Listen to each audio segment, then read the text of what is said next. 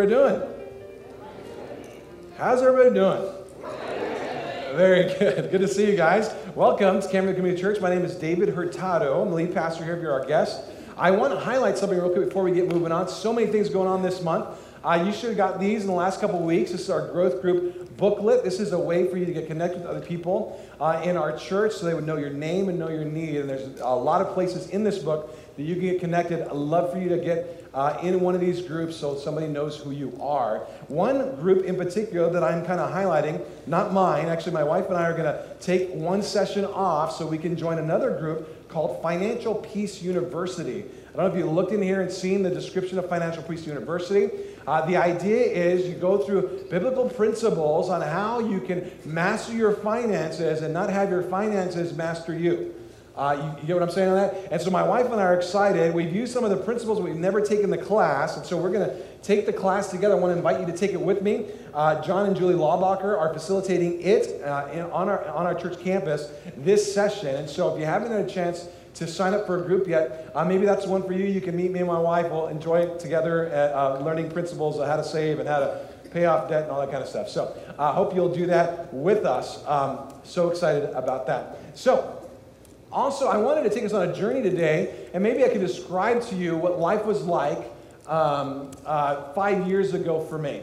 So, five years ago, my, my wife and I moved from Northern California to uh, Arizona. It was a mistake, and then we corrected that mistake by moving back to Southern California uh, 16 months ago. But we moved from Northern California to Arizona, and it was right about the school year time. Uh, school year starts in California in September, but in uh, Arizona it starts in August. I don't know why. I don't know why they do that to you, but they do. And so early August it starts. Well, we didn't move to Arizona until September, and really kind of mid, uh, early to mid September. And so we're getting there, and we're already already behind as it relates to getting kids in school. So as soon as we get there, we put the kids straight into school, but they're already a month behind. Within two days, it was very clear to us that Donovan did not, uh, my oldest boy, who is going to be in seventh, who is in seventh grade now, he was going into the second grade. My oldest boy was not finding favor with his teacher. Uh, somehow, the teacher had convinced herself after two days that Donovan had like this rebellious nature about him, or just refused to learn and did not want to learn, or did not want, was lazy or something to where she was kind of pointing him out and he was kind of new and he's behind. And so he'd come home kind of nervous and whatnot. And we said, okay, this we're the ones who are late. It's not your fault, it's not our fault, but let's double down and we'll help Donovan every day when he comes home from school and we'll catch him up and then the teacher will realize that he's a good, sweet little boy and not a mean person that she's making him out to be. And so, um, so we decided to do that, and we taught them this strategy. We'd come home, we'll spend time with you and whatnot, and, and, and we, you know, we've always done. And here, when you have a question, you can raise your hand like this, and we actually play like play rolled at home with this. Raise your hand and say, "Mrs. What's Your Face, mean lady." Uh, don't say that. Um, can you please help me understand the instructions of what's going on? Because what was happening is, it's not that he didn't want to do the work; it's that he didn't understand the instructions. And so he's in second grade. We're training him. Can you please help us help me understand the instructions of what I'm supposed to do because I'm lost? You can say something like that. It's okay to do that, son. Okay, so he goes to school and he does that, and then he comes home that day crying with tears in his eyes. And mommy and daddy, I did that, and she said everybody else in the room understood it the first time, and so I don't feel the need to tell you again. Yeah. So I'm thinking to myself, okay, um, calmer heads prevail uh, cooler, head, you know, uh, calm answer turns away wrath. And my wife already grabbed the bat and said, "We're marching down that school." I was like, "Okay, we got to calm down. Okay, put the bat down. Let's let's go to school." So I, I remember going uh, to the to the uh, principal's office, and my wife. I don't remember the words that she used, but I do remember the tone. Uh, I need, in, in no uncertain terms, a meeting with the principal right now.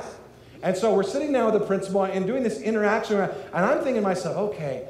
Um, that woman, okay, she thinks my, and I'm thinking, man, maybe, maybe, maybe Donovan's pulled the wool over my eyes, and maybe he's a different kid than I think he is. I, I never wanted to be that parent who like thought to themselves, you know, there's two people in the world who's walked on water, Jesus Christ and my son. You know, and I never wanted to be that person, so I thought maybe, maybe there's a chance that, that I've misread Donovan or he's somebody different from home at, at school. And so I'm trying to walk in that and try, okay, we're going to meet with the principal. And Meredith's like, can you tell me if this is best practices to tell a kid that they can't ask a question when they don't understand what to do next? And even the principal's like, no, no, no, that's not best practice, not best practice at all. And then the, then the principal's like, well, I'd like to interact with you and the teacher. And we're like, and I'm thinking, that's not a good idea with this lovely woman that I've committed my life to. But if you think so, principal. And so, sure enough, we have the second meeting, and then the teacher's there, and the principal's there. And the teacher goes on to talk about how she thinks that we're lying, and Donovan's really a year younger and doesn't deserve to be in the second grade, should be in first, and we're trying to skip him along. At this point, Meredith's like lost it. She looks at the principal. Either you're going to take my son and take it out of that woman's class and into another classroom, or I'm going to take both of my kids and go down to charter school down the street. Which would you like? And then the principal's like, Yes, ma'am. Yes, ma'am. Yes, ma'am. Whatever you want. Because as soon as they take the kids out, the funding leaves with the kids, right? You know. And I remember saying to myself, okay, I'm thinking to myself, this whole thing's going down. There's tension in the room. I'm thinking, okay, calmer, calmer, calmer heads prevail. You know, a, calm answer turns away wrath. You know, and I'm trying, like, and my wife's just like, roar, you know, I mean, just going after. And you know, the mama bear, because when when you mess with my kid and my son, and it is not okay to single him out like that. And he has done nothing wrong. You better believe Mama Bear is going to come out and roar. And you know, and, and, I, and I actually learned from that situation, first of all, that by Monday, Donovan was in another class, a really angelic lady. She was really sweet. And it turns out my kid doesn't have a horrible temperament. He's just a sweet kid. And that ugly woman, she was the problem. Anyway, so then by Monday, they took my beautiful son, Jesus like, and put him in another, in another classroom. She got, and I, as I reflect on the whole thing, I thought to myself, you know what? That was appropriate. Like when you love someone so much, sometimes it's appropriate to fight for them, especially if something's not if something is not right is happening to them. Like when you when you really love someone, you might find yourself fighting for them. Like that that that's that happens in life and it's okay. And what, I'm glad I had Meredith there because I, I didn't have enough gumption to, to say it, and she got it, she got it taken care of. Sometimes when you love somebody, you fight for them. And we're going to look at a similar idea today, but we're going to look at it as it relates to God. Meaning this do you love God enough that you would fight for Him? I mean, that same feeling you had inside, like, wait, he can't even ask a question in his classroom. What did we pay you to do to teach the kids? You don't even want to teach, it seems like. That's not right. That boy deserves to be fought for. You have that same spirit, same same uh, uh, feeling inside as it relates to God, that you would fight for Him, that He is worthy to be fought for. And we're going to look at that in our passage today, and we're going to see this morning that what, what does fighting look like and, and how is it enabled? To what extreme are you willing to go towards the fight for God? And who makes that possible? Is God worth my efforts? And how can I be sure He is? And for that, we're going to be in the book of Mark. So I challenge you to open up your Bibles right now. Go to the book of Mark, chapter 9. If you have a tablet with your phone, open it up so you can take good notes with us. We're ending chapter 9 today, which means next week we'll be in chapter 10. They said it couldn't be done, but look at that. We're doing it. And so, uh, chapter 9, and while you open up there, let me just highlight this question that we're going to see in our text today, and that is this Why is it important to live a moral life? Maybe you've thought of that before. Why is it important to live a moral life? I mean, Jesus forgives. So why is it even important that we live a moral life? What's the big deal? If he's going to forgive, why, why do we have to live this moral life? The first thing we're going to see is because real faith avoids being defrauded. Real faith avoids being defrauded. Authentic, genuine Christianity, true Christianity, will have this motivation inside where you avoid being defrauded. You try with all get out to not be defrauded. Let's look at that in verse 42. It says this And if anyone causes one of these little ones who believe in me to sin, it would be better for him to be thrown into the sea and a large millstone tied around his neck. If your hand causes you to sin, cut it off. It's better for you to enter life maimed with two hands than to go to hell, where the fire never goes out. And if your foot causes you to sin, cut it off. It is better for you to enter life crippled than to have two feet and be thrown into hell. And if your eye causes you to sin, pluck it out. It is better for you to enter the kingdom of God with one eye than to have two eyes and be thrown into hell, where the worm does not die and the fire is not quenched. Why is it important to live a moral life? Number one, because real faith avoids being defrauded. And he's going to kind of give us two examples of defrauding ourselves. The first one is when we defraud someone else. We defraud ourselves when we defraud someone else, when we, when we attack someone else, when we abuse someone else. And the second is going to be this is how you actually defraud yourself just within yourself, your, your own eyes and your, your own feet and your own hands. And two ways, because it's a series, you can defraud yourself this way and this way. Let's take the first one. The first way is by, by taking these little ones. And if you remember last week, if you were here last week, he had just gone through this whole treatise about if you want to be great, you got to be you got to be small. If you if you want to be the best, you got to be the last. If you really want to be significant, you need to be mindful of the insignificant. And specifically talking about children. Uh, you and your society have, have put a, a, a, undervalue on children. They're the same class as disabled people and slaves. That was what children were. And so the idea is you've devalued them, you've made them insignificant, and they're significant to me. And when you give them an ear, you're giving them significance. If you want to rise up in my kingdom, my strategy for greatness is you take the insignificant and you say they're significant. And in that context, he comes over here and he says, If anyone causes one of these little ones, these children who believe in me to sin, so you abuse the innocence. It would be better for him to be thrown in the sea with a large millstone tied around his neck. And, and, that picture of a millstone, a millstone, let me just tell you, it's like a big disc, think tons of weight, a big, huge rock cut into a disc with a pivot point with a piece of wood that would come out and they would tie it to a donkey. And the donkey, they'd put a blindfold around because he's just going to walk in circles, and there would uh, be a flat disc and a rolling disc on top, and they just keep on going in circles like that. And what would happen is they'd put grain on that, and as the big disc goes over it, it'd crack the grain. Now, these things were huge, so that they would need a donkey to move around in circles.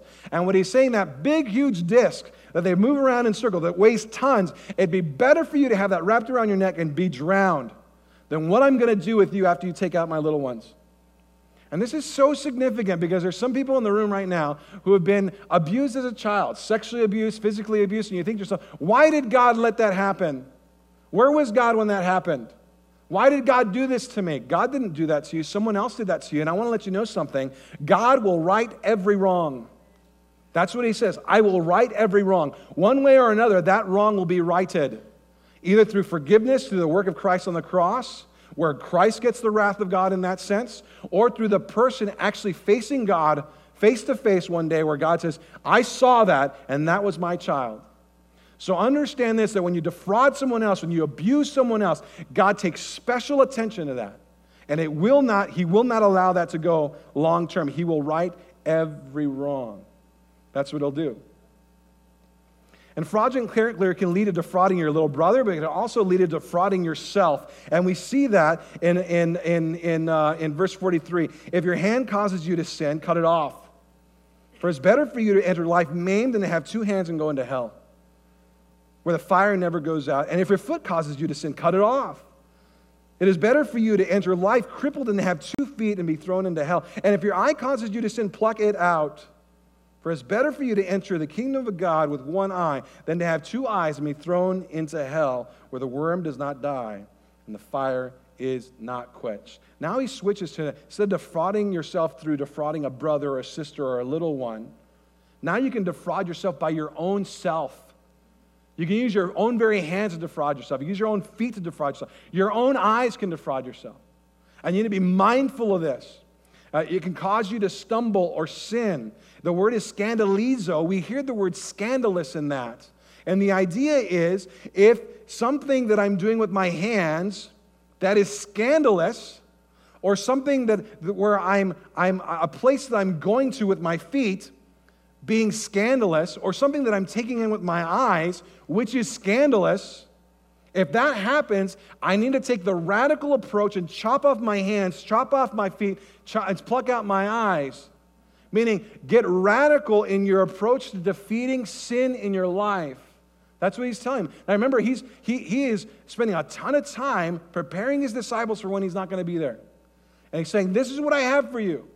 Whenever the appendages of you defraud you, you need to work your butt off to radically make sure that that stuff doesn't happen anymore. You take a radical approach to ending sin in your life. In fact, this cut it off is an aorist imperative. An imperative meaning it's a command. Aorist means a definitive action. You make a definite action so this does not happen again. That's what he's talking about. Now, there's a lot of discussion on is this hyperbolic or is this literal? Is he, is, he, is he using exaggeration to make a point here, or does he literally mean chop off your hands? by, by virtue of what I'm seeing today, you guys obviously take it as hyperbolic because you guys all have your hands and your eyes and your feet, right? Right? And I think that's right. I think that's correct. He's using hyperbole here, using exa- an exaggerative mechanism to prove his point. Get serious about the things that are entangling you. Get serious about how you respond to sin in your life. Take radical measures. And why would you do that? Well, there's this unquenchable fire thing that he keeps on talking about. It is better for you to enter the kingdom of God with one eye than to have two eyes and thrown into hell. Or, or, or, or uh, um, Gehenna is a literal word in Greek, where the worm does not die and the fire is not quenched. On the other side is the reality of hell. You do realize that, that hell is real. In fact, this whole idea of Gehenna, I'm going to tell you a little bit about Gehenna because I think its story lends a lot to this. Gehenna was outside of the city, and it was a place where you would bring your infant for infant sacrifices to the pagan god of Molech. That's what Gehenna is, okay? Gehenna is outside the city where you would worship the god of Molech by offering your child in infant sacrifice.